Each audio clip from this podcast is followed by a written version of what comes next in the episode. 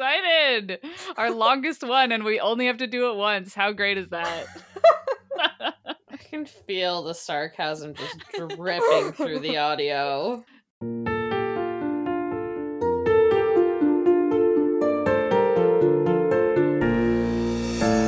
Hello, and welcome to another episode of Midlight Crisis, a real podcast hosted by three grown up biologists revisiting books from our teens, and it's totally cool.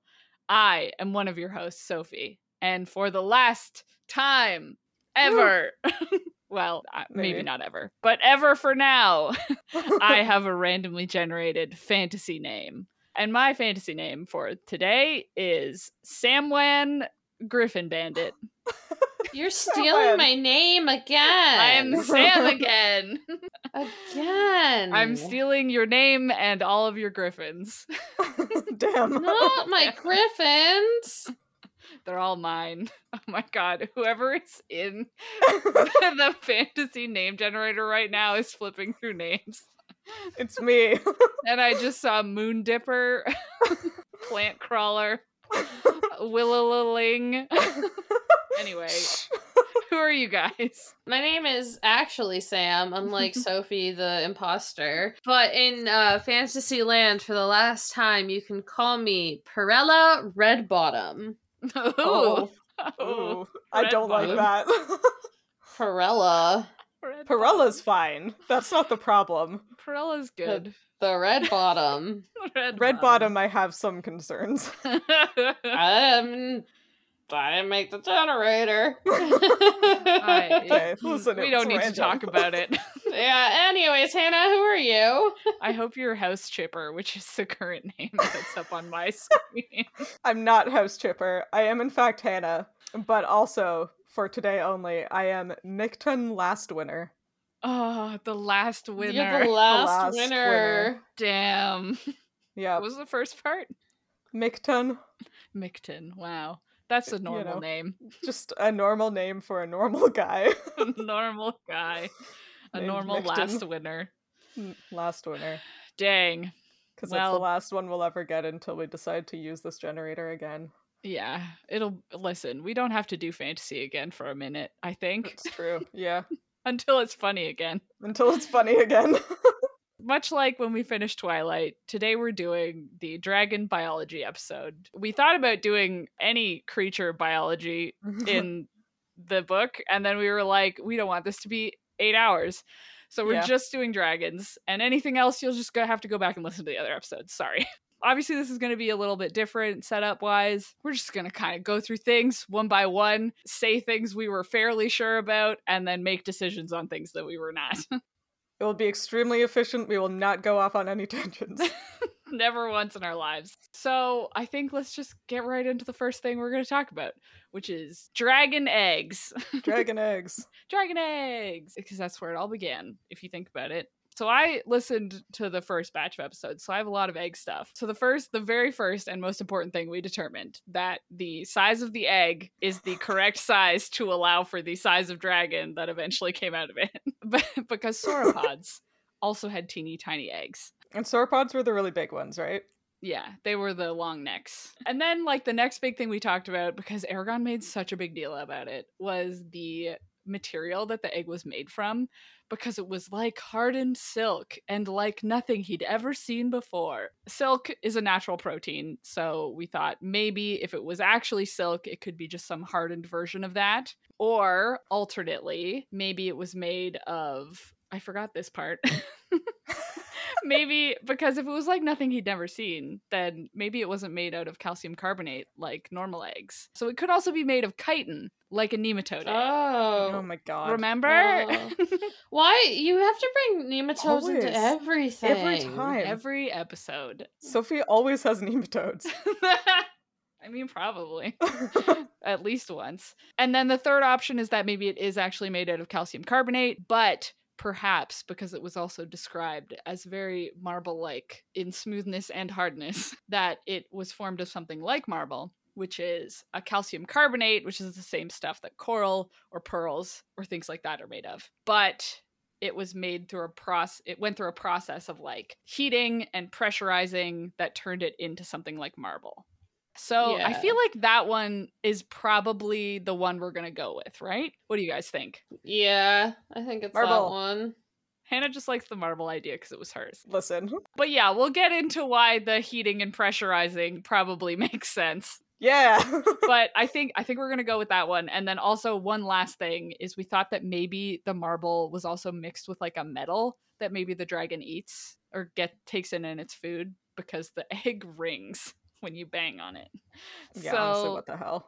yeah, so like a crystal wine glass or something, which have like lead added to it to make that ringing sound. Maybe that's what's in it. Or it's magic. It's magic. Likely magic. It's probably magic. It's probably Christopher Paolini didn't think that this hard about his egg, But we did. but we did. It, was- it just had to be cool and ringing. Come on. no rule of cool allowed in this podcast. This is why someone needs to send our podcast to Paolini and then No. he needs to realize how No. great we are No. and then bring us on as science consultants.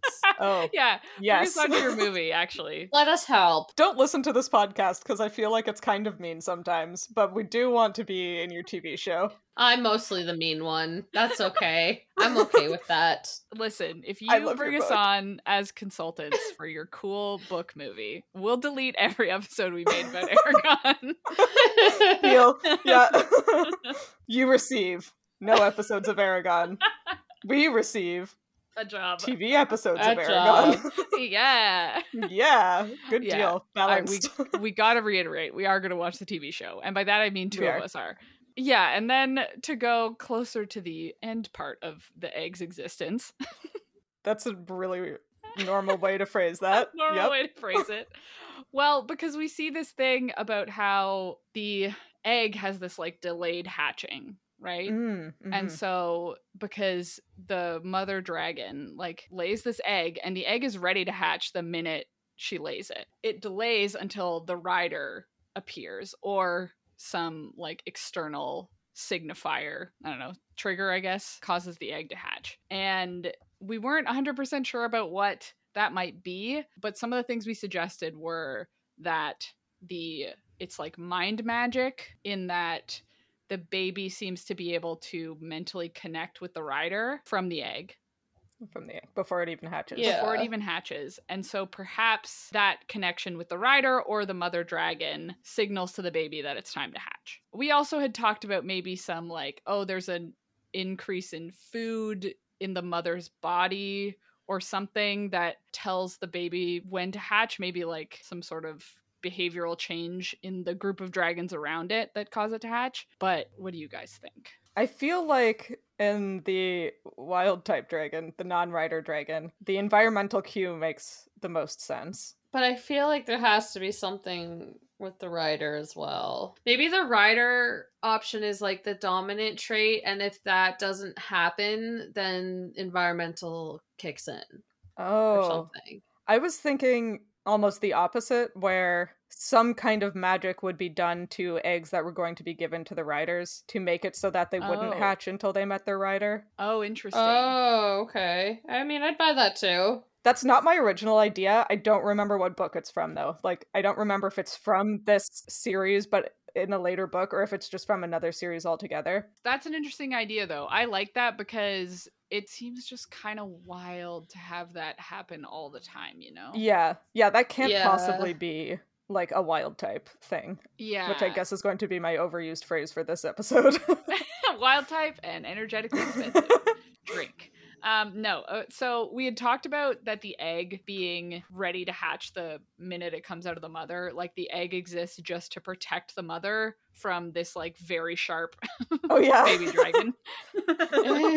still seems valid to me. Yeah, and so there aren't any like animals that have delayed hatching for that long, especially after incubation is done. So, yeah, it would make sense that the magic holds it in stasis until it finds its rider. I'd buy that. Yeah, I feel like magic is going to end up being a cop out for a lot of these things, but to me, this is one where it makes sense to say that this is because of magic. yeah, I feel like as long as we're running through every option Yeah, until it's like, okay, well, this one part has to be magic. yeah. That makes sense to me. Yeah. Like you said, there's no way that something can just organically be in this kind of stasis for that long. Like that doesn't make sense. Yeah. Magic. Cool. Decided. It's magic. Magic. It's magic. it took us a long time to get. Uh, this is going to be a short episode. yeah. Cool. Um, So, Sam, did you have anything about eggs in your episodes? no, no. Yeah, that's fair. The dragon did hatch in my episode. She had already hatched, and I think we had talked a little bit more about the like the mind talk stuff, but it wasn't really in relation to the egg. So I have nothing Sure. to add. Great. Perfect. What about you, Hannah? Yeah, no, I uh, had the last several chapters of the book, and Saphira was definitely not an egg at that point. No, Amazing. very much Definitely not, an egg. Nor did she have any eggs. she has not laid an egg. Let's move on to like basic dragon anatomy. Okay. Yes. Once she's out of the egg, what's up with her whole situation? yeah, and you know what? Let's just start at the top and work our way down. Head down. okay. Sounds good. Yeah, so I guess anybody got some eyes? Eyeball? Dragon eyes? I have dragon eyes. Same as Dragon Eyes. In one of the chapters, we established that uh, Saphira has a blue tint to her vision. Oh, yeah. Ooh. which we had several running hypotheses about why this was. One related was it because she's blue? She sees blue? Is it to attract a mate? Is it camouflage? Uh, there was lots and lots of different theories we had, but basically the reason why she has the blue tint, we concluded being down to there's three types of cones within the eye that correspond to red, blue, and green wavelengths.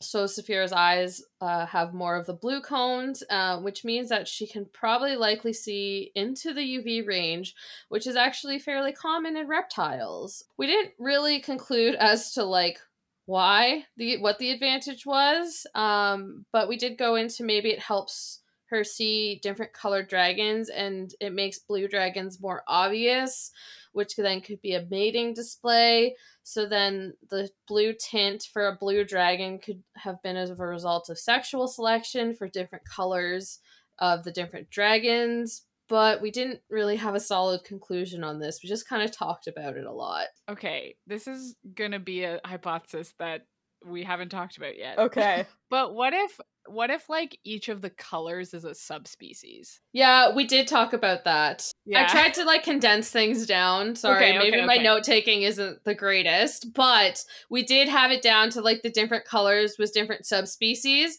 But then we also concluded that that likely wasn't it because it didn't really make sense, and we were like, oh, it's more likely a select a sexual selection thing, and that maybe like uh, that they like the they go for the color that they're they're like, which then I guess goes to creating subspecies. I'm talking myself in a circle. Anyway, sorry, Sophie. Continue. Yeah. No, I was just thinking that maybe like pre sentience. Like, what if there was a situation where they were, what's the one where they're separate allopatric speciation? Is that where they're separated by I can never geographic? remember. You did bring this up the first time, though. Having the exact same thoughts. Anyway, Yes. so maybe it's, I was right. Uh, maybe it's allopatric speciation. And then they flew, developed flying or whatever. And then it's, that's just like a weird holdover from it. I don't know. Yeah. Yeah. We kind of concluded that there wasn't enough information to solidly decide. But yeah, Hannah, do you have anything to add? I was just gonna say, I think my opinion then and my opinion still now is that like the fact that her vision is blue and her color is blue are just a coincidence and that it's just that Yeah. she's seeing into ultraviolet. Which I think is like I think is the more realistic one. Or honestly, I just don't I, I just don't have faith that Paolini maybe put that much thought into it and that all dragons see in blue. There's still a part Yeah. of me that's like, this might be color specific, but I will never know. We'll never know. Yeah. I know in in later books we meet or there's a red dragon, a green dragon, and a gold dragon, all of which like Eragon interacts with. But I can't Yeah. remember if he ever hears what it's like to see through their eyes. Hmm. Yeah. Alas. Alas. Weird that it never gets addressed. Okay, well, you know, we'll just call it requiring UV vision for some reason, whether it's like prey or like mating. I think all of our theories are plausible. Um, Yeah. I just don't think we have enough data to like solidly be like, yeah, it's this. I agree. But I think we can definitely say she sees into the UV range, which is a common trait in reptiles itself.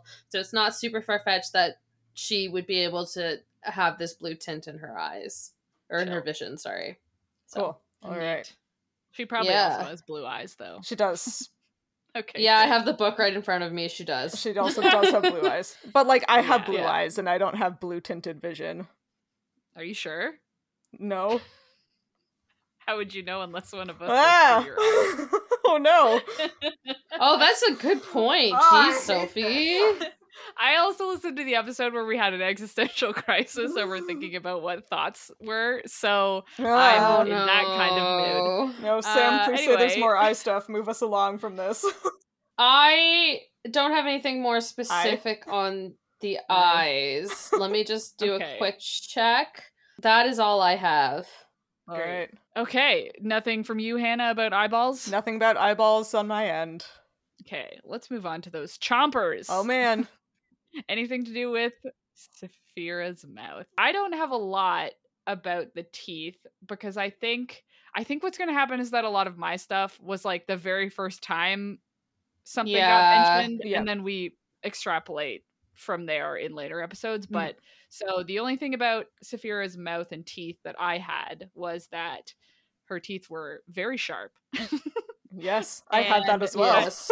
Yeah, and it, she has rows of teeth like a shark. Oh, I'd forgotten about that one. yes. Yeah. Yeah, so for that, uh, there was one point where Saphira yawned, and uh, Eragon mentioned seeing her rows of teeth.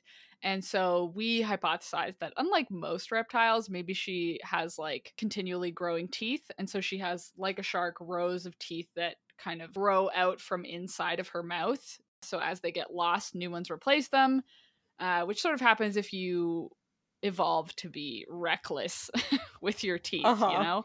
So it doesn't really matter if you break one because another one's going to come out. So, it, I mean, it's common in sharks, but not common in reptiles or mammals Yeah. or anything else, really. but to- not totally unbelievable, you know? Yeah. Yeah, it does exist. Yeah. So I think there's like a moderate amount of uh, evidence for that to be the case. We later see her like biting a tree and like ripping Cull in half with her teeth. So to say Right, that she's reckless with her teeth is probably fair. Yeah. Yes. Yep.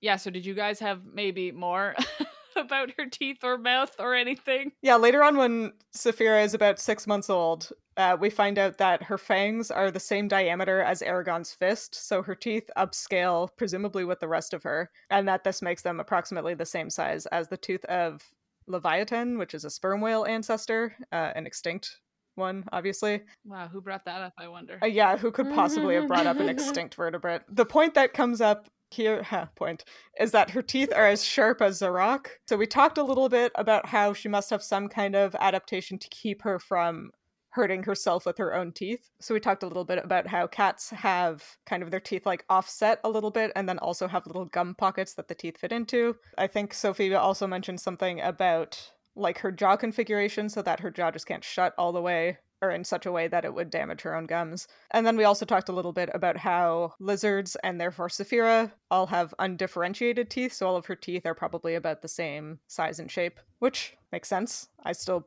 am on board with all of this.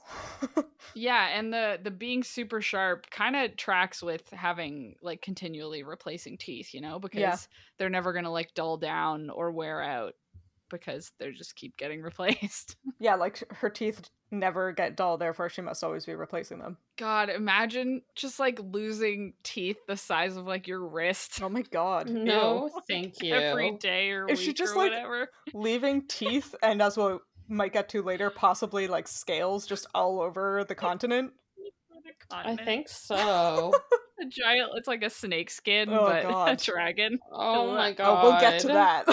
No, we'll get to that. Okay, let's move on to like vocalization mouth stuff.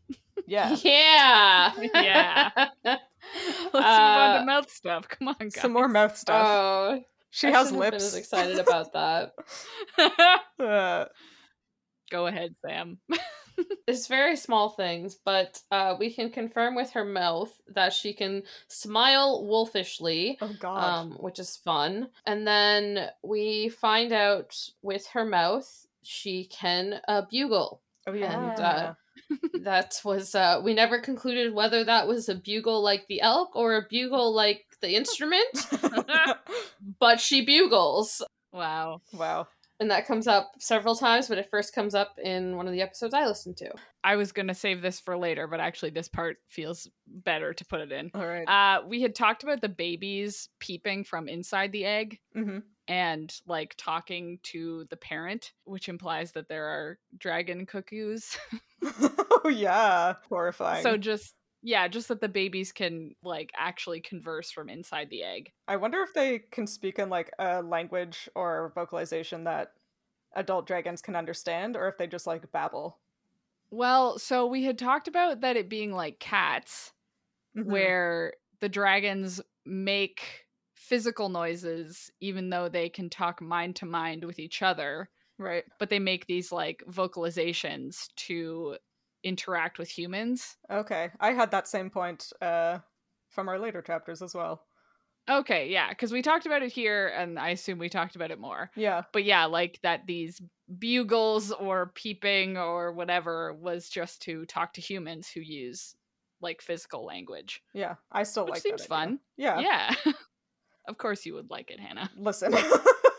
I am predictable. Yeah, in mine, the main vocalization she does, or in my set of chapters rather, the main vocalization she does uh, was humming, which we hypothesized was like similar again to cats, and that it might be analogous to purring, which we did not get into because we did not have time to get into all of the wild and wacky stuff about cat purring, and we don't really have time to get into it now. Yeah, especially because it wasn't called purring. You know, No, it was yeah, humming. It was humming. I think she rumbled at one point, you know. Yeah. I think I think the conversing with humans is a a good hypothesis for that. I agree. Yeah. Cool. Yeah, what else that mouth do? no. Well, she has a very Uh. rough tongue in it. Yeah. Yeah. Sorry, Sam said there was other stuff that she wanted to talk about. Uh, well, I don't know if it falls in behavior or if it falls in mouth stuff. So, I hate this section somehow. anyways, it's just that in my chapters, she can we can we get confirmation that Saphira needs to uh, eat at least once a week. So it's more of like a diet aspect and behavioral aspect, but she eats with her mouth, so I wasn't Sure. sure. wow. you can tell we put You a lot don't of thought into how to organize this episode. Yeah. I was very confused looking at my notes. I was like, I don't know where it goes, but here we are. I think eating is good to put in this part. Yeah, Um, okay. I didn't have a ton to add to it either, but I also have that she eats food whole. oh yeah. as a Okay, yeah. baby at least. Yeah. So, she has to eat at least once a week, and that food is whole. Yeah, which makes sense if she doesn't have differentiated Yeah. teeth Yeah. and they're shark like. She wouldn't really be able to chew. hmm no. Like she could Yeah. maybe tear chunks off of something big, but she'd just have to swallow it, you know? Yeah. yeah. That actually makes perfect sense, Yeah. which is pretty cool. Yeah. Okay. Next section, Next which is section. her neck, I guess. Her neck. I guess should we talk about her jaw? We didn't get into like a huge amount of detail because it doesn't come up a lot. But it's mentioned like offhand a few times that Saphira has like powerful jaws. And if you look at like the drawing of Saphira that they chose to put on the cover of the book, she also has what I believe Sophie referred to as like a strong reptilian jaw. Sounds like something I would say. yeah. So in addition to somehow being built in a way that keeps her from like shredding herself with her own teeth, she has like powerful jaw muscles, so she must need Yeah. to bite through things. That was Yeah. basically the only conclusion we came to about her jaw. I think we're going to talk about ecology a bit later. So I think we'll talk about that Yep. there. Yeah, but she Yeah, has that's a, a, good thing to remember. hmm She has a big Yeah. jaw. She has a rough tongue. We didn't also Yeah. didn't come to many conclusions about. She doesn't have like horns or anything on her head, which now that I think about it is weird It is- for a yeah. dragon. Yeah, it is. People like to put all kinds of stuff on dragon heads. uh-huh. She has spikes which go down her neck, the next part of her body. Yeah, I think that might be the only thing we have to say about the neck area. Yeah, it's long and snaky. I can confirm that Brom can wrap his arms around it at one point. Okay. We'll, we'll get into that. Yeah. I know. That's it. That's all I have on the neck. Yeah, all I have about the neck is that there are spines down it, but there is a spot for the saddle oh yeah, to wrap around oh her yes. which would be a wild thing to just occur naturally. Our theory on that was that there was like co-evolution with the riders Mhm. Yes. for that. Mhm. But maybe we can talk about that. No, may- we will get to that. We still haven't gotten into how the dragons uh, artificially engineered themselves, but I'm sure that's coming. I think that might be next. Oh, good. 'cause I think we're gonna do yeah limbs next. Ooh. Oh, fun. Yeah. so this is the big section. Uh huh. So let right off the bat, let's just talk about the theory that started in my chapters, and then I think we talked about in a million chapters, which was that the dragons were originally four limbed in that they had two wings and two back legs, and then they magicked the four legs onto them. Yes. Yes. I think that was like really, despite how wild it is, Uh, Yeah. I think that was the most likely thing we came up with. yeah, I, I, agree. yeah, we'll get into the wings in a minute, but four limbs at least, right? They they're kind of wild to exist. Yeah. Mainly because of the serrated claws. Saphira has serrated claws, which just don't exist anywhere in nature elsewhere, except in birds for like preening. But Saphira doesn't have feathers, so it doesn't really make any sense. So for this, the theory was that these serrated claws, this entire limb, was added with magic for fighting. and we also speculated that the thick bones that come up later are part of like the magic addition for fighting. And maybe the jaw was related to the magic for fighting. We have support for this theory, okay? we have a lot of support for this theory. Yeah, and so one of the things we had talked about with the four limbs in the stuff I listened to was we weren't sure if Saphira was digitigrade, which means like is she flat-footed like a human or is she kind of up on her front like the ball of her foot essentially the way like a dog would be or like T-Rex would be, which I don't think we got confirmation for that anywhere. no. So I don't think we can say, although I'm guessing she would be digitigrade because most, well, I guess like Komodo dragons aren't. Anyway, uh, and then we also didn't really know if she had backwards toe claws, like to grip, like Mm. a hand, hmm Right. because there was the scene where instead of like picking up the litter with Garrow on it, Eragon just ties it around her wrists. So we weren't sure if she could grip things, and we weren't sure if she could rotate the wrist inward the way humans can to sort of like face the palm up or face the palm down, because that also impedes how well you can grip things. That's what I had for the forelegs. Anyone else got forelimb mm-hmm. stuff? I don't necessarily have forelimb stuff, except that at one point, kind of as a joke, but also kind of not as a joke, we speculated that Saphira is bipedal because Oh. as she's walking, yeah, her tail drags Oh, on the ground behind her, quote, like a thick blue snake. Oh, that's funny. I don't remember that. I didn't either until I listened to it. It was a joke. uh, but Okay. like there is some merit to it which would explain like why she has a difficult time walking on the ground and why she has a difficult time like picking things up uh, at one point she when they're or when Saphira is carrying Arya like strapped to her belly in an absolutely ridiculous configuration. One of the reasonings for that was that it would be too dangerous for Saphira to like carry her in her claws in case she had to land. claws. Yeah. yeah. Yeah. I don't think Saphira is bipedal, but we did talk about it. No. No, I think yeah, man, you know what? It's one thing to be a human with our bodies super messed up by being bipedal, Yeah. but it's another to be like imagine you magicked yourself to be quadrupedal and just how your body has to deal with that. I mean, it would be pretty messed up, I bet. There'd be a lot of repercussions. Saphira's not good at walking. No, that comes up a couple times. But wait, if she magic those front legs on, all other dragons are still quadrupeds, right? Like they still walk on all fours. They just walk on their wings, right? So wouldn't her body design still be designed for that? If they like tuck in their wings to their body cuz Oh, I see what you Yeah. mean. Sorry. Okay, yes. yeah, like a bird does, you know? Mm-hmm. But anytime I've seen them walk in media, I feel like they always use like the spikes on their wings. Like I feel like they're always walking on all fours. But maybe I'm wrong. I think I've seen bird-like dragons in media before, but it's certainly not as common. The How to Train Your Dragon. Yeah. I haven't watched that in a while. Oh Okay, gosh. there's Okay. one that walks like that. Yeah. Okay, okay, fair. Oh, is to- does Toothless walk like that? No. No, it's Toothless is the a it's hexapod. Astrid's one. Yeah, I think the that walks like Oh, that. okay. Stormfly? No, her its name is Stormfly. What's it called? Yeah, Okay. yeah. I was just thinking that that sort of thing where they were already tucking them into their body and just walking on two legs hmm Yes. makes like a bit more sense to then magic a second set of legs on. Whereas, right. Yes. I mean, honestly, they're already using magic. But yeah, one Yeah. be true. yeah, I'm just thinking of like the Game of Thrones dragons because that's the most recent reference in my head, and they like full on walk with their wings. yeah. so that's they why. have the bat model. Yes. Yeah, So that's what I, was thinking. Yeah. like Saphira, like at some point in this book, has been described as having her wings tucked in. Yeah, I think you're right. So I'm just thinking that now, regardless of what it was before, hmm I think now they sort of exist with their wings, like the classic four-legged dragon with two Yeah. wings, where they're Yeah. they're up against Yeah, their yeah, yeah. back. Yeah. yeah. So I do agree that our, as like ridiculous as it is, our like magically enhanced quadrupeds version Yeah. of dragons makes the most sense.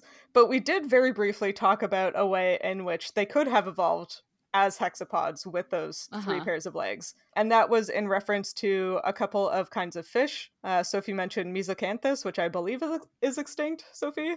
Yeah, an extinct acanthodian. Uh, sure. And then also sharks, which have pectoral fins, pelvic fins, and claspers, which are all technically a set of limbs. God, I forgot about this. And this is the part of the podcast where we talked about Saphira's legs.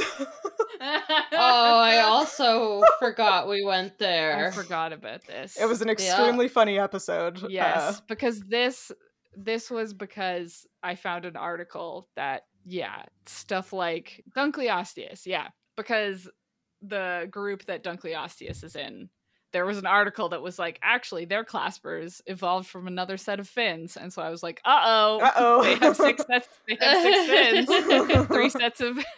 Three set- sets of fins, which means they could evolve into three sets of limbs. they could have evolved into a dragon. And therefore, dragons hate could have that. evolved from fish, just like the rest of us.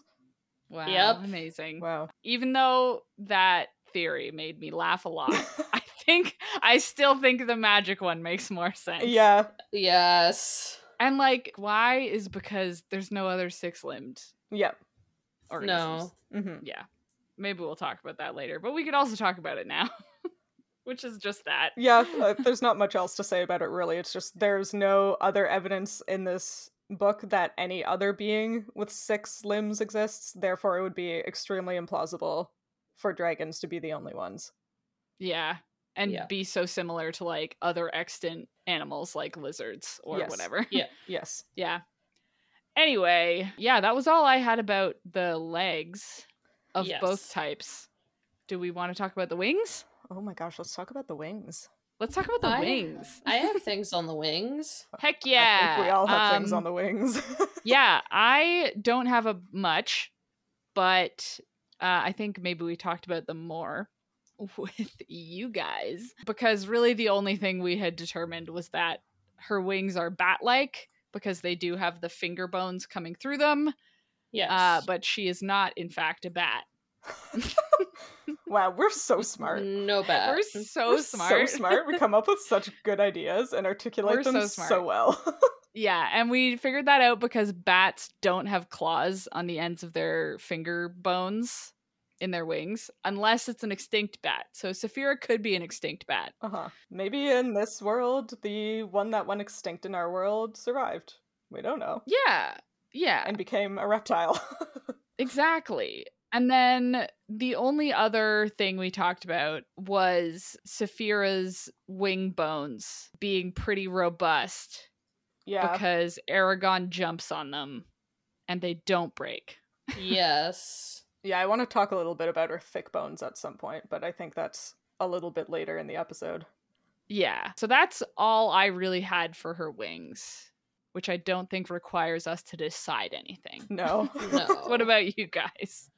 I don't have any deciding thing either, just that in one of the chapters it's noted that the sun can shine through her wings, which made us go to the conclusion again about membranes and being more like bat wings. But we also made the conclusion that her wings are likely, are more likely like uh, Yi qi, the Mhm. dinosaur. Is that a dinosaur? Yeah. Yeah. So we ba- we basically made that conclusion off of the sun was shining through her membranes and kind of everything else about her that her wings are most likely like Yi qi. And what is the That's what I structure of have. Yi qi's wings? For those of Um, us who Sophie? don't remember. Yeah. I was like, Hannah, how dare you put me on the spot like that? You know I don't know that. Yeah. And I'm naming a specific species, but I think there are a couple Scansoriopterid. Oh my god, Scansoriopterid Gesundheit. dinosaurs that have similar ish wings, but Yi qi basically has like three fingers that are closely grouped that have a little bit of membrane between them. And then there's like a bigger, there's like a huge flap that goes from the third finger, or I guess the last finger, all the way back to the body. But there is an extra piece of bone, like a bone spur that grows out from the wrist yeah. that goes through the wing And is that like middle. A stabilizer, or do we, do they not know what that's for? It's yeah, it's probably a stabilizer to keep the membrane like extended. Right. But also also it's not like for sure known. Yeah. Because Yeah, makes sense. as hell. Yeah. And the other thing to know about Yi qi is that it was a glider. It wasn't Mhm. a powered flight. So Yes. similar to Yi qi, but probably something. Yeah. Dragons are, I mean. Yeah. Because gliders tend to have bigger wings than creatures with powered flight, which we'll get into a little bit later. the main thing that came up about Saphira's wings in some of the episodes I listened to were that they are specifically referred to as an arm, which we perhaps gratuitously took as confirmation that the wing is the ancestral limb and the forelimbs are the magical limbs. Yeah. Hmm. Still seems fine to me. Still seems fine to me. yep. And then she also flaps very hard when she flies and can fly almost silently. And there was a little bit of talking about whether she has some like physiological adaptations like pycnofibers to break up turbulence around her wings, which would help her to fly more quietly, but we didn't come to any real conclusions about that. I think we we posited cilia before we got to pycnofibers. Yeah, exactly. and that's gross. yeah. I think it makes sense that she has like some super fine hair-like structures on the ends of the edges of the membrane hmm you know like they're probably not anywhere else on her body and it probably evolved specifically for hunting and being quiet while fly- flying right like that makes sense to me Yeah, we'll we'll get into the behavior later, but there are some parts of like the way she hunts that also support the idea that she has some way to be quiet while she flies. chill i agree with that All right. Yes. i did forget one super brief thing that almost doesn't really count as biology but like Saphira gets caught in a the lightning storm at one point and Oh, gets yeah. like flipped and the only thing about that is that we talked about it was weird that she didn't have any way to like dump air from her Mhm. wings because like Mhm. birds have a way to like just drop you know like a lot of animals have a way to just like well flying animals they can control how much air you know they're keeping how much lift they're keeping in their wing Mhm. and but what we actually concluded from that is that dragons do probably have that and Saphira was just too young because this is quite early on. She hasn't been Oh, flying for a super long time. Right. And so she'd never experienced this kind of thing before and didn't know what to do. Yeah, I still like that idea. There's a lot of stuff about like how Saphira knows a lot of things that she probably shouldn't, which again, we'll probably get into some of those a little bit later. But I still like these moments where it seems like she is a young sentient being being that has to learn how to be a dragon and doesn't just like isn't just born with all of her instincts. Or like she has the manual in her head but doesn't has to practice. Yeah. yeah. We'll get into that maybe. yeah, like a human to the- like the first time you try to, I don't know, run downhill or whatever, you probably will Yeah. fall because you're like, "Oh god, I've never done this before. What's happening?" so maybe it's like that. yeah, so okay, I think that's the wings. I think we're Uh-huh. good there. It's the wings. Shall we talk about her like body, like the the Yaddy, actual yaddy, torso, yaddy, yaddy. body yaddy, Yes. yaddy. Well, the only thing I think I have to add here is that we're pretty sure Saphira's warm blooded. hmm I have notes about that as well. That's really the only like body physiology thing we talked about in my stuff. Yeah, I don't have anything. The only maybe like we're gonna probably talk about this a little bit more when we talk about mating. But- but it is sort of weird that like we get confirmation that they don't need to eat that often but then during mating they do need to eat more but then the amount of eating that they do seems to not track with a warm-blooded creature. So they could be just like they could be not fully warm-blooded the way we think about it like maybe they do have lower metabolic requirements somehow but yeah we hadn't really gone into that. Yeah That's a little bit too far beyond my knowledge base, to be completely honest. Yeah, I th- and I think we don't have enough information. Yeah. actually about it, Yeah. but we know that she is physically warm. Yes. So, yeah, I don't have anything really on the body. I have just notes on how she uses it in different things, but I think we'll go into that Okay. later. yeah, Yeah. Well, I got the episodes where we concluded that Saphira's bones are made of carbon fiber and filled with helium, and that her lungs are a nuclear reactor that split atoms to make the helium. this was the moment I was waiting for. This is it. literally wild that magic was more believable than this part. Oh, my honest, this episode was great, but probably my favorite part about it was Sam and I like getting really into it, trading theories back and forth, and Sophie just coming in and being so annoyed that we were not considering parsimony. Yep. Guys, guys but that like that whole conversation stemmed out of a description of Saphira as having thick strong bones and tons of muscle which would make her heavy and therefore would make it difficult for her to fly so we were trying to figure out ways that she could be positively buoyant within the fluid that is air as opposed to the fluid of water.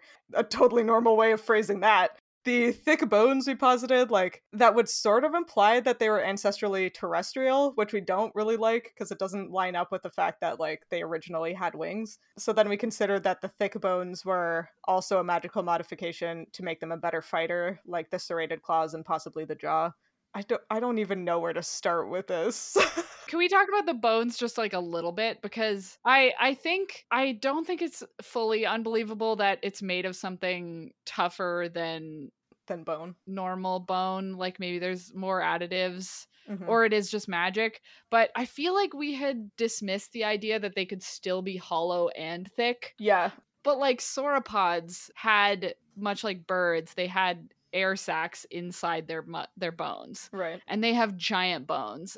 okay. so like, I don't think necessarily Saphira's like giant bones means that they're super heavy. Okay. You sure? because yeah I, I talked about this in the episodes i listened to but like birds their bones aren't just like an empty space with a shell of a bone around it. Like it's all crisscrossed with like struts essentially and then their lungs part of their lung system like expands into the bones as air Mhm. sacs to lighten them so they are actually full of air and i feel like in a dragon that would like they don't need to be positively buoyant right yeah they just need to be able to take off. yeah Feel good about just saying that they have bird like hollow bones that are reinforced in some way. I think reinforced hollow bones is perhaps the most parsimonious uh, adaptation we're going to get out of this.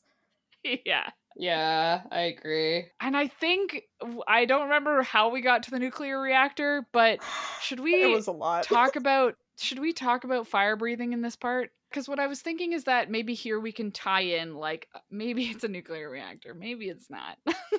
but we could tie in like there's something internal that she produces fire with Mhm. that the females use to perhaps like pressurize or heat whatever makes their eggshells to make them extra hard, right? Because they're way harder than any other egg. Yeah. And then it could also explain some of the heat that just physically heat that they produce. And we're just going to leave it at that.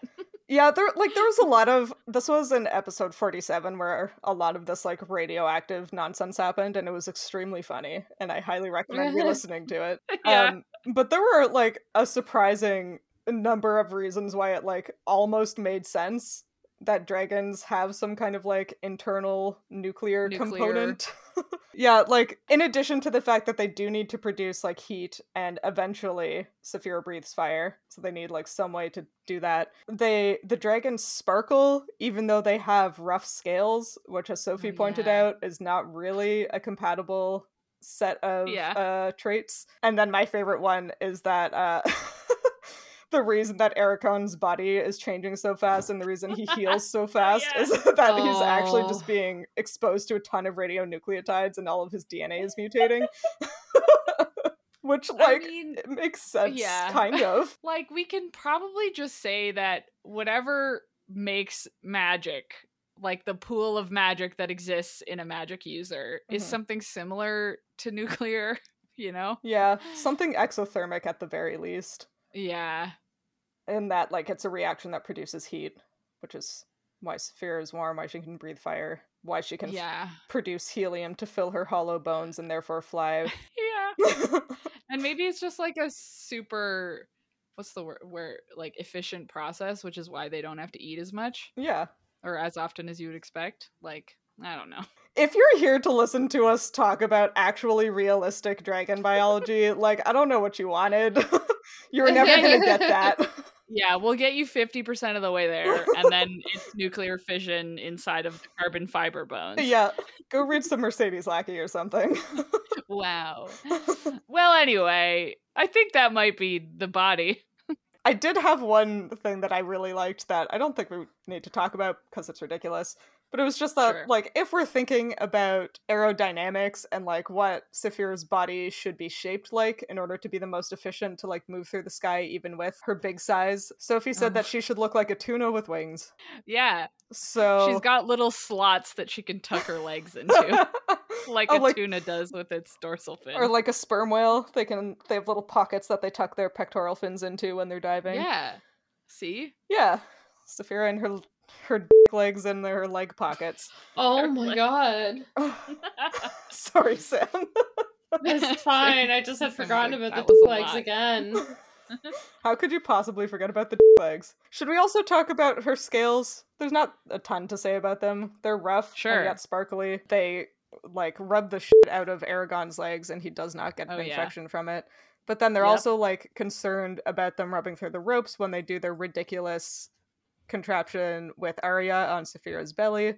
Sophie, you posited that she actually had like osteoderms rather than specifically scales on some parts of Oh, her yeah. body. And then we joked that she was a flying ankylosaur, which is very funny. yeah but she can't be because she needs armor That's true.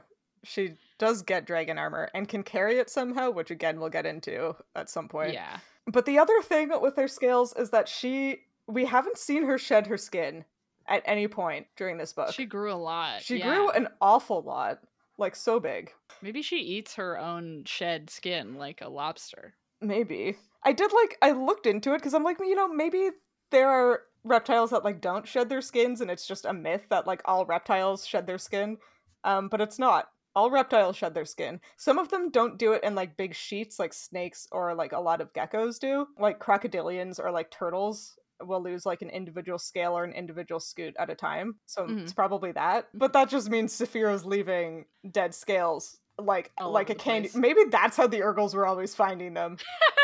this makes sense. that makes sense Now that It I'm a scale about it, now that i think about it now that I think about it, Saphira was just leaving scales and teeth all over the place, and the Urgals Yeah. were like, "Let's just follow the trail of scales and teeth." Wow, if we solved it here in the eleventh hour. cracked the code. I don't actually know if dinosaurs shed the way reptiles do, uh, because they have to grow a lot. Yeah, and like they probably peel like how crocodilians do, yeah, rather than like yeah, the full body shed. But they still got to do something. Well, Saphira probably does that Yeah, because it's not mentioned. So we have to assume that because it's not mentioned, it means she doesn't shed in giant sheets. Uh, yeah. She has to do it in the least interesting way, which is certainly not gigantic sheets of dragon skin just flying off into the wind. flying all over the place. 'Cause That's horrifying. Yeah, That truly is- wild. Okay, I think that's Saphira's body done. Yep. Right? Does anybody have anything about her tail? It's a thick blue snake. I have a point about her swimming with it. okay. It's just that she uses it. yeah. So Suffice to say, her tail acts like a rudder Yes. yeah. in the air or in the water. Yes. Yes. Okay. Uh huh. I do have a quote that says we don't know where Dragon's cloaca is, so that's good to know. That's great. We went there. Listen, it was in the I'm Legs sure we did. conversation. oh, yeah. Okay, yeah. that I was just. sense. That's where my brain was like. It must have been with legs. It was with the Anyways. Must have been. Oh Yeah, my this god. book wasn't as horny as Twilight, but we still managed to get some dicks in there. We I would argue it. that some parts were written as if they should be just as horny, but Yeah, Yeah, honestly, we should do romance like a novel, but- romantic debrief as well as a biological yes. one. yeah. No, it's just that everyone was the romantic interest. That's exactly It's not going to Exactly. take us a whole That's episode. Our treatise on why Eragon and Murtagh are actually secret lovers and not related at all. Anyway, let's move on to the next subject, which is actually the behavior. Ah. So, Saphira obviously had many behaviors, but I, Saphira does some behaviors in this book.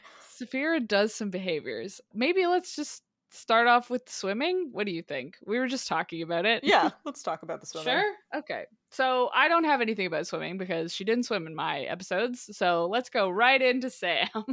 She swam in mine. Wow. That episode, basically, her and Eragon just go for a swimmy swim, and we conclude, or we find out that she uses her feet and tail to steer, which is different than other any extant reptiles. Uh, you guys can confirm because I don't know these things, but they only use their tails to swim. This is what we said in the episode, Yeah. so that is what I'm going with. Then we also had like a lot of talks on Eragon blowing his eardrums and stuff. And I just want to say I was not in like the best mindset at that recording. Um and uh I didn't say the smartest things for somebody who should know a lot about that kind of stuff. Um th- that's Listen, all. we know that's my now. disclaimer. yeah. But yeah, that's really all. It's just she uses her feet and tail uh in combination, which is fun. Yeah, she Yeah. swam a little Oh, bit. and she one of- enjoys it. she that was the other it. thing. Right. Sorry. She does Yeah. actually enjoy it. That was the big thing. Yeah, she does swim a little bit in one of my chapters as well, but not for fun because they're fighting Urgals under a waterfall. And the main thing that came out of that is that she starts or she like becomes an ambush predator. Um, so she like will swim very quickly and very quietly under the water, then like pop up and grab an Urgal and like disappear down into the murky depths again. And just that she swims very well, which is not really Yes. an actionable item, but good to know. Yeah, I think maybe we can talk about it how it relates to hunting, maybe. Let's talk about Saphira's hunting behavior because swimming might be one of them. Who knows? On who? Yeah, what the hell? Again, I didn't have much discussion about behaviors in my episodes.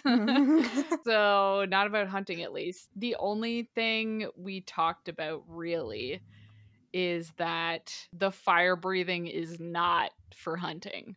No. right. So that we'll talk about that later.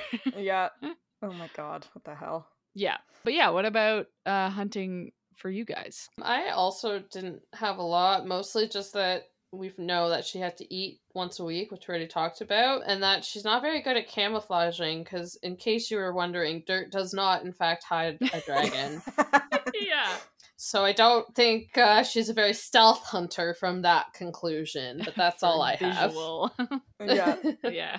Well, she might be a stealth hunter from above, based on the fact that she can fly nearly silently, and she might. And the swimming behavior is uh, also all about ambush when she's fighting, so she might be an ambush predator, but not from like the eye line of whatever she's hunting. She has to be like Right. actively hidden, or just out of eyesight. On that point, too, we also just find out that she is, in fact, slower than a horse on land. Yes. An average horse trot is eight miles per hour, so not an effective hunter on land either. yeah. Not a walking type hunter. no, no. no. So she attacks from above or below. yes. Yes.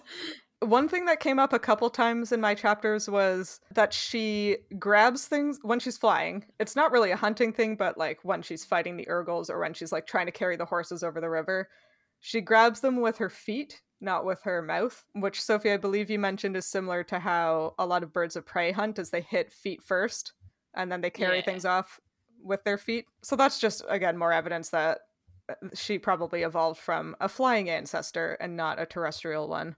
I feel like it could imply that for these behaviors that they originally lived somewhere like near the water and also like they would hunt both in the water and in the air, you know? Yeah, that's interesting because one of the first things that happens when they arrive uh, at the Hadarac Desert is Saphira loves it. Like she is all about this desert. She feels like it's the place that she was made for. There's like wide open space, mountains for her to roost in, like camouflage prey that she can spend days hunting. She loves that it's warm. She's probably from the desert, or ancestrally, Yeah. dragons are probably from the desert. But there wouldn't be a lot of water in the desert. So the swimming thing is a little interesting in that light. It could be that like just with sentience and like intelligence, right? Like humans have figured out how to hunt in a lot of different places Yeah. where we did not evolve to hunt. Yeah. you know, very opportunistically. So it could just be that dragons have like learned how to hunt in the water, you know? Yeah. That was similar to the the point that I was going to make, which is just that like humans are obviously not evolved to be in the water, but generally as a species, we love the water. Yeah. So it oh, could just be similar for dragons. Yeah, I mean, I might I'm Like a that- fish girl. that generalization might be a little bit off because this is a podcast full of three people who specifically go Love to the where the ocean is all the time. yeah. but like Yes. humans love being near water. And therefore it's not as much of a stretch to me to say that like dragons as a sentient species might not have evolved living in the water, but maybe they just really like it. yeah. Although that's kind of interesting because part of the reason, like the reason humans like shiny things is because our brains are like, ooh, water. Yeah. Yeah. Because we're always thirsty. Oh my god, tell me about it. I'm suffering so much over here. Saphira is not always thirsty. no, true. Desert adaptation. when they're crossing the desert and Eragon has to like pull water up from underground. Saphira only takes like a couple of sips compared to the horses which drink so much water. Yeah. So again, it does sort of imply that she's meant to live in the desert, Mhm. sort of physiologically. hmm Maybe that's why uh dragons like treasure because they're also thirsty. Uh, yeah, that's a great point. Shiny. Shiny. Anyway. Yeah, I guess since we've pivoted into like ecology Yeah. and like evolution here, one thing about this is that what we talked about a bunch in our episodes is like where are the prey yeah. that Saphira is eating. You know, like if dragons, if we assume that dragons are like megafauna, you know, like this extremely large apex predator. you cannot be more megafauna than a dragon. Yeah, truly. Then like there has to be prey for them. And so we're sort of assuming that we assumed that there were prey items that we just like hadn't seen. hmm We weren't really sure where to go with that. The only thing I could think is that they did mention that there were giant sea serpents in the water. What the so maybe the dragons are eating those. Or maybe those Or are eating the lots of dragons. goats. Lots of goats. The dragons do s- canonically steal food from dwarves or steal animals That's from true. dwarves. Yeah. Yeah. Yeah. I mean, maybe they just eat gazelles. Yes, there are Yeah. also gazelles. That checks. Yeah, it's like I don't. That's such a weird one because it's like there aren't dragons now, which means that whatever the dragons were eating should probably be proliferating to like an unhealthy degree, almost, right? Unless Yeah. the ecosystem was a top down control and the loss of dragons ultimately led to the whole collapse of the system Yeah. because it was being controlled by that predator interaction. Yeah, can you explain a top-down ecosystem a little bit? Yeah. So, a top down mm-hmm. ecosystem is one in which the ecosystem itself is controlled by the predators. So, basically, if something happens to your predator, then you'll feel this the changes throughout the ecosystem. The waterfall down from the predator down to the bottom of your food web slash chain. And if you have a bottom up control ecosystem it's the opposite. So it's like uh, the plants or your phytoplankton in an aquatic system for example are what's kind of the basis of what controls it. So if something happens at the bottom you're going to feel those effects throughout the chain because of that.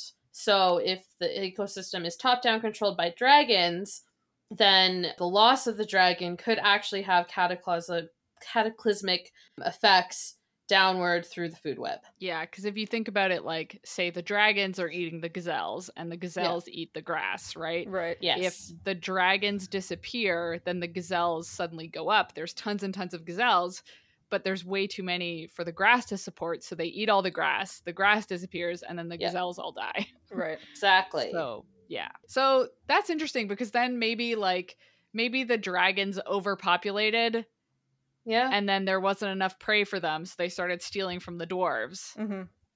Yeah. And then the elves showed up and war. And you know. war happened. and then they started eating the elves. well. Impossible to say, really. no, but that is a really good theory, I would say, as to like why we haven't seen any of the prey species. If it's yeah. a top down what did you call it? Top top down control. Top down control, yeah. yeah. You have top down control and bottom up control. Yeah. So if it's top down control, then it would make sense. Cascade. A trophic cascade. While we're talking a little bit about, I think this is where it should go.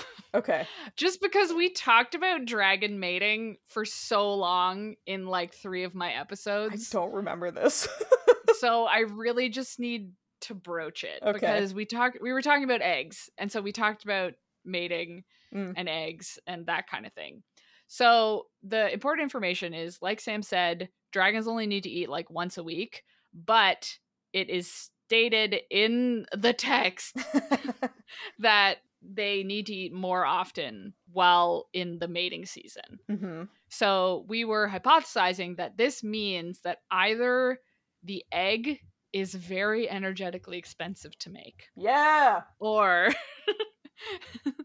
or there's like a very elaborate mate choice display situation oh, that's also that good. goes on during this and we had figured out that the implication that they don't need to eat that often but then need to eat once a week during mating that maybe there's like a sedentary period of time that dragons go through so like maybe as they get older there's like like the culture allows for them to, you know, not be as active or Alagaësia might have like a hibernation period in the area where dragons are originally from. So they would hibernate for a period of time and then eat a lot before and after that, you know? So I don't know that now that we've read the whole book that it's taken some time. I don't think there's like a winter hibernation period. No. No. No. No. Saphira's behavior like doesn't change as the seasons do. Yeah. And so I think for this the I think the idea is that there's just a very expensive mating process. Hell yeah. Yeah. So we had talked about how the interesting thing is that dragons reach reproductive maturity and develop the ability to breathe fire at the same time. Was that canonical or did we just Yeah. Oh, canonical. okay. Yeah. Brom says they uh, reach their maximum or their reproductive maturity and are able to breathe fire at five to six months. Oh my god, Saphira is only six months at the end of this book. Yeah. What the hell? So uh, we were like, if they don't have fire breathing before that, clearly it doesn't mean they need fire breathing for hunting. Yeah. It's probably for a mate display yeah. or something. Why else would they happen at the same time? Yeah. yeah. Which is like so weird because fire breathing is so much to have. yeah. But if we think about it in terms of like this, whatever this reaction is going on, also is helpful in creating the eggs, hmm right? Then maybe it makes sense that at reproductive maturity, that's what's happening to help make the eggs. And one of the side effects is that it means they can also breathe fire. and so they use it as a mate display. yeah. Yeah. I like you know? that. I feel like that's such a reasonable explanation for an absolutely bonkers set Yes. of traits. Yeah. Yes. Yeah. like the whatever creates magic in their bodies makes this nuclear reaction go off which helps them make eggs and because of it they have to breathe fire sometimes which they use as a mate display Yeah. yeah Yeah. Yep. Yeah. Yep. Yep. yep. We'll, we'll go with yeah that. no no notes No 10 notes. out of 10 Yeah. oh my god. What the hell? I had totally forgotten the fact that like we had a canonical age for both Yeah. of those things.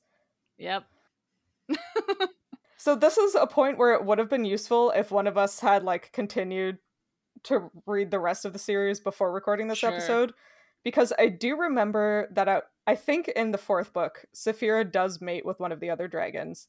I don't remember what it entails though. do, Mm. th- do they do it in front of everybody I don't know. Look, hold on. I'm Okay. going to google this real quick.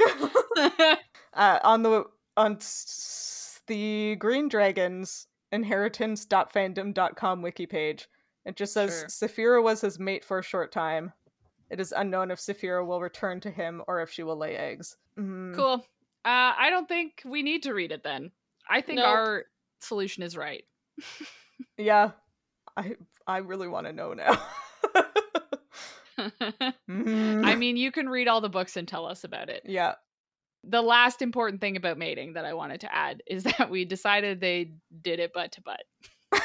Oh, I forgot that fact. I forgot that too. Ah. There's just too many spines, you guys. Oh, there's a lot of spines. it doesn't make sense What any the other way. Oh my god. No. The other option was one of them lies down, which might also happen, but I feel like we all just liked the idea of butt to butt better because it made us laugh. Yeah. yeah, so that's uh dragon mating, Oh my god. unless you guys had anything to add. That's delightful. I don't have anything on mating, but I want to pivot back on behavior because we skipped over like my favorite thing that I Okay. remembered from. Oh my god, reading. yeah. Well, it's because like all of us have a husbandry background, and so we went into Oh yeah. dragon husbandry.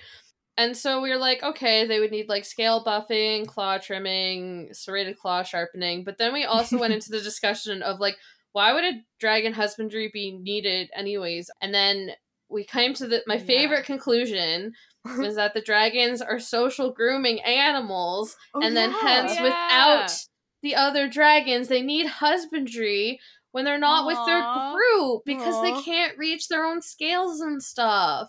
Oh And so God. I just love that fact, and so I That wanted to bring it one. back Yeah. up. Yeah, yeah, I love that one. yeah, I love it. so good. 10 out of 10. So No notes. No notes. Also there. yeah, social grooming, hundred percent a thing. Didn't we also talk about how Twilight vampires have social grooming? Which is way Probably. funnier. Which is way funnier. I think it was a joke, but. we also talked about who would win in a fight, whether it was Edward or Saphira. Hmm. We decided Yeah. it was Saphira. I yeah, it's definitely Saphira. She can rip his head off and then burn the pieces. Yep. Yeah. yeah, that's fair. Those were my only add-ins. I just wanted to make sure we brought back up the social grooming because I thought it was a very important point. That's amazing. it's and I extremely love it. important. I am glad you brought it Yes. up. Yeah. I do want to move to the next thing, which is Yes. magic. Oh my god. I have nothing about magic. Oh no. Again, we hadn't really gotten into anything more than like the mind stuff, which I guess I it was more on Eragon's side than on Saphira's. Yeah. yeah. Other than like the only thing was that the mind talking could be like there are EEGs that can read thought patterns, which in theory one day could maybe lead to finding out what those thought patterns are. But Yeah. there's like no technology even close to that. Yeah. yeah. So maybe there's an actual scientific basis for what the magic allows to happen, but that's about it. That's all I had. All right. on the mind speak i the only thing i had from that was we did figure out kind of like how far they can go before it's not possible Oh good. Okay. yeah so we we knew from one point that they can do it across the city and it seems like the range is in quotes leagues which isn't a very good definition, no. but it's pretty it's pretty far.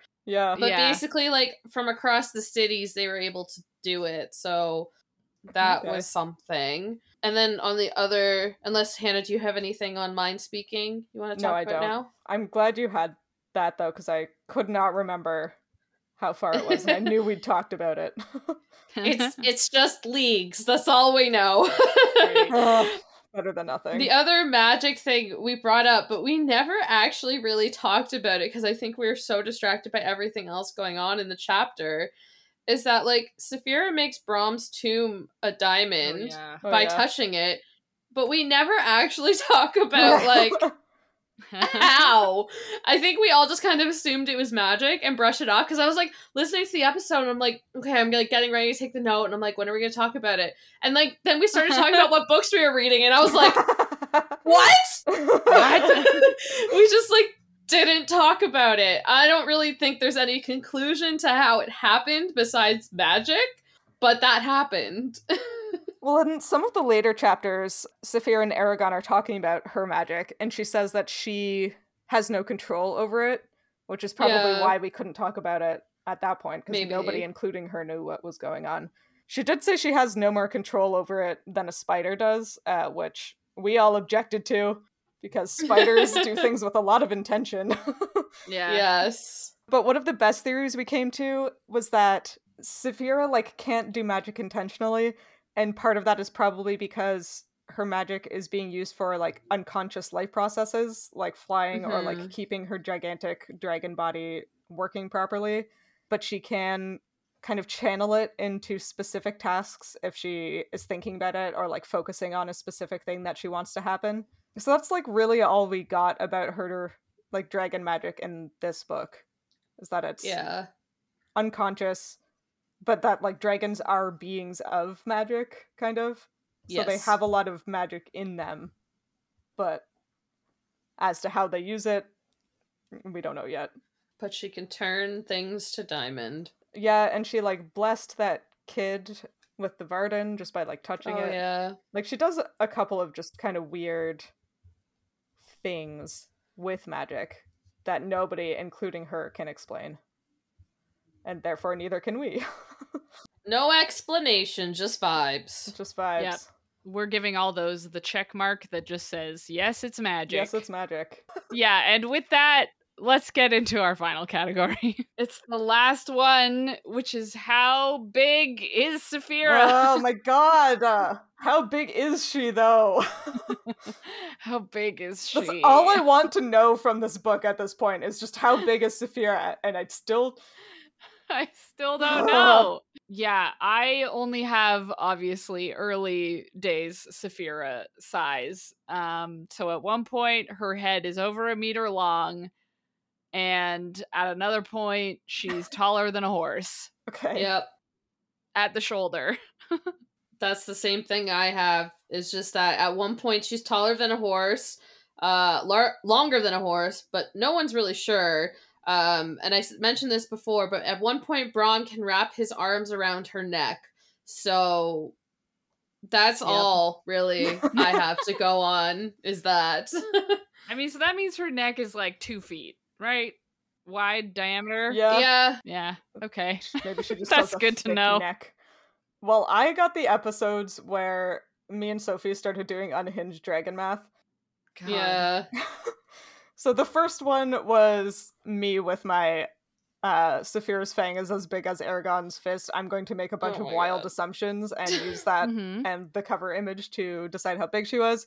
And I came to the conclusion from that that she was at about six months old at that point, uh, 3.6 meters tall at the shoulder, which would make her the height of 2.5 giraffes or a four story building, and that her wingspan would be the same as a 747. At the shoulder At of the four-story shoulder. building. Yeah, we did decide that that was implausible. Uh, Uh-huh. that wingspan was also like based on the Yi qi proportions, and as we know, Saphira's not a glider, so she would Yeah. probably have like Yeah. slightly smaller wings, but still big as hell. And then we find out that Hrothgar, the Dwarf King, is knee high to Saphira, And that's when Sophie does some math to come up with some slightly better numbers. That she is either, or she is probably around 13 feet at either her head or her shoulder, depending on if she's digitigrade um, or not. Plantigrade. Plantigrade, yep, thanks. Which would make her the height of 1.5 giraffes. wow. And then the last, like, more concrete number we get is that uh, when Eragon is seated on Saphira's back, he is too high up to fight a regular Urgal, but high enough to fight a Kull, which are a minimum of 8 feet tall. Taking into account Eragon's height, his sword reach, and his sword length, that was another estimate of like 10 to 12 feet at the shoulder. So Saphira's probably around 12 feet tall at her shoulder. Yes. Yeah. Maybe. I believe that. 12 feet sounds right. In one chapter, she's inside Ajahad's study, and then two chapters later, she's too big to fit inside of a room. Oh my god. Wait, how much is that in meters? In meters, that's three points. Oh, three point six meters, which is about the same length as a great white shark. The I had the episode where you did a linear math of how tall Saphira should be Oh my at full growth. Uh huh. You you got three point three meters. Oh my god! what the hell? so literally, we just had to do a linear equation based on two data points that I harvested from the early chapters. I hate this book. I'm quitting the podcast. I would just like to say on the record that Hannah just said she hates this book. Ah, somebody, somebody write that down. this is That's stupid. going. It's a good thing I'm editing this episode. God, that's so funny. I'm quitting. I'm never doing this podcast again. um okay well while hannah quits uh just one last thing that i can hear hannah quitting yeah, me too. here. um Ah. i just in in the spirit of twilight i just want to confirm that we have a flying speed for Saphira of 39 kilometers per hour Oh which yes. is about half the speed of a pigeon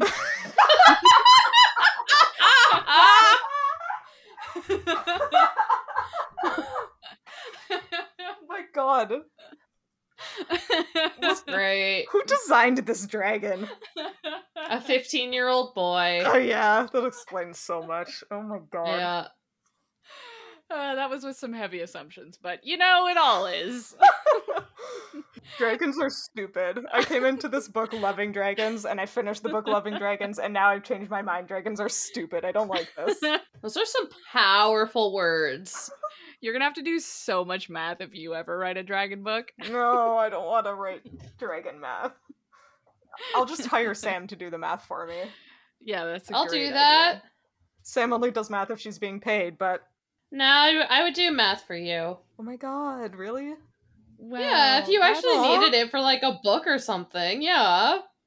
that's friendship right there. Truly. I won't do it for the podcast, but if you do need it for a book, I will I will help you with that, of course. I'll make fun of all the times you accidentally spell a word wrong, Yeah. and by that I mean edit. Thanks. Anyway, I think that uh, summarizes our dragon biology. Wow. I think we did it. That was a lot. I'm My face exhausted. Hurts. I'm exhausted also, oh my god. but not as exhausted as the Twilight one. So I'm glad we split it up three ways this time. Yes. yeah, Sophie wasn't in grad school when we did the Twilight one yet. so yeah, she I was in quarantine for two entire weeks, so I needed things to do. But that's it. wow. Thanks for uh definitely reading Eragon along with us, Mhm. Yes. everyone at home. Mhm. We're not reading the next book next. No. No, some of us are. Some of us named Hannah are. Uh yeah, but that's it for Eragon. The end. Wow. Time to go to sleep Goodbye. because it's the end of the chapter. Do you get it? oh my god. oh, I didn't. I'm gonna pass out into to, into tomorrow. Into the next Into the next chapter. book. Yeah, I'm Yeah. gonna pass out into my next chapter. Yeah. I want that as a sticker. Me too. Well, maybe we'll have some. Uh yeah, let's talk about what else we're reading. I might have mentioned this in the last one, but I haven't picked up anything new. So I'm still reading, rereading Harrow the Ninth, Nice. nice. and that's it. it. is Yeah. wild. what about you guys? I haven't started anything new. I'm still reading the same. Um, Nettle and Bone by T. Kingfisher, Harrow the Ninth, and uh, I'm still trying to read The Lies of Locke Lamora. Oopsie. Whoop. I'm reading The Lies of Locke Lamora and it's so good. Ah. I forgot, and it's just reminding me that like Jean Tannen is possibly my favorite fictional character of all time. Like I just love him so Wow, I like that you call him Jean. I call him Jean. So do I. I'm listening to the audiobook this time and they call him Jean, so Oh, they call him Jean. Jean Oh. Tannen. Yeah. Aw. Yeah. Oh, I love him. He's just the best. I'm getting my flu and bivalent vaccine tomorrow, and my plan is to just read The Lies of Locke Lamora all day. Wow. oh, What a nice. good day. I am also reading uh Ocean's Echo. I just got it. It just came out yesterday. Ooh. and I'm only like 50 pages in, but it's so good so far. It's by Oh. Everina Maxwell, who's the same author who wrote Winter's Orbit. Orbit. Winter's Orbit. Yeah. And it's set in the same universe but with new characters. And I'm really enjoying it so far. Yay. This episode does not come out on November 11th, but it does come out in November. And we will be reading Piranesi by Susanna Clarke for our Midnight Book Club. Hopefully, by that point. Hopefully. Hopefully. Hopefully. That's the whole thing. So, uh, if you enjoyed reading Eragon along with us at Midlight Crisis, consider rating and reviewing us on your podcatcher of choice or on Spotify. I've forgotten how to do the outro. You can find fun related content on social media at Midlight Pod on Facebook, Instagram, Twitter, and TikTok. And all chapters of the show thus far are available on our website, midlightpod.podbean.com, and on YouTube. And since we don't have a quote from Eragon this week, we're going to announce the next book we're reading, which is.